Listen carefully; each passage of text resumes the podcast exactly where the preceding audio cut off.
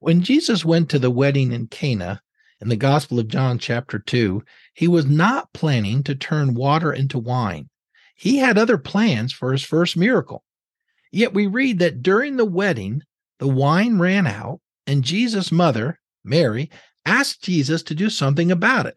Then he said, Woman, what does your concern have to do with me? My hour has not yet come. Yet the next thing Jesus does is turn about a hundred gallons of water into wine. Then it says, This beginning of signs Jesus did in Cana of Galilee and manifested his glory, and his disciples believed in him. It seems to me Jesus really did not want to have his first recorded miracle be turning water into wine, but he did it anyway. Apparently, there is something to asking Jesus to help us out when we're in need. Pray, saints. It really can move the heart of God. Have a great day.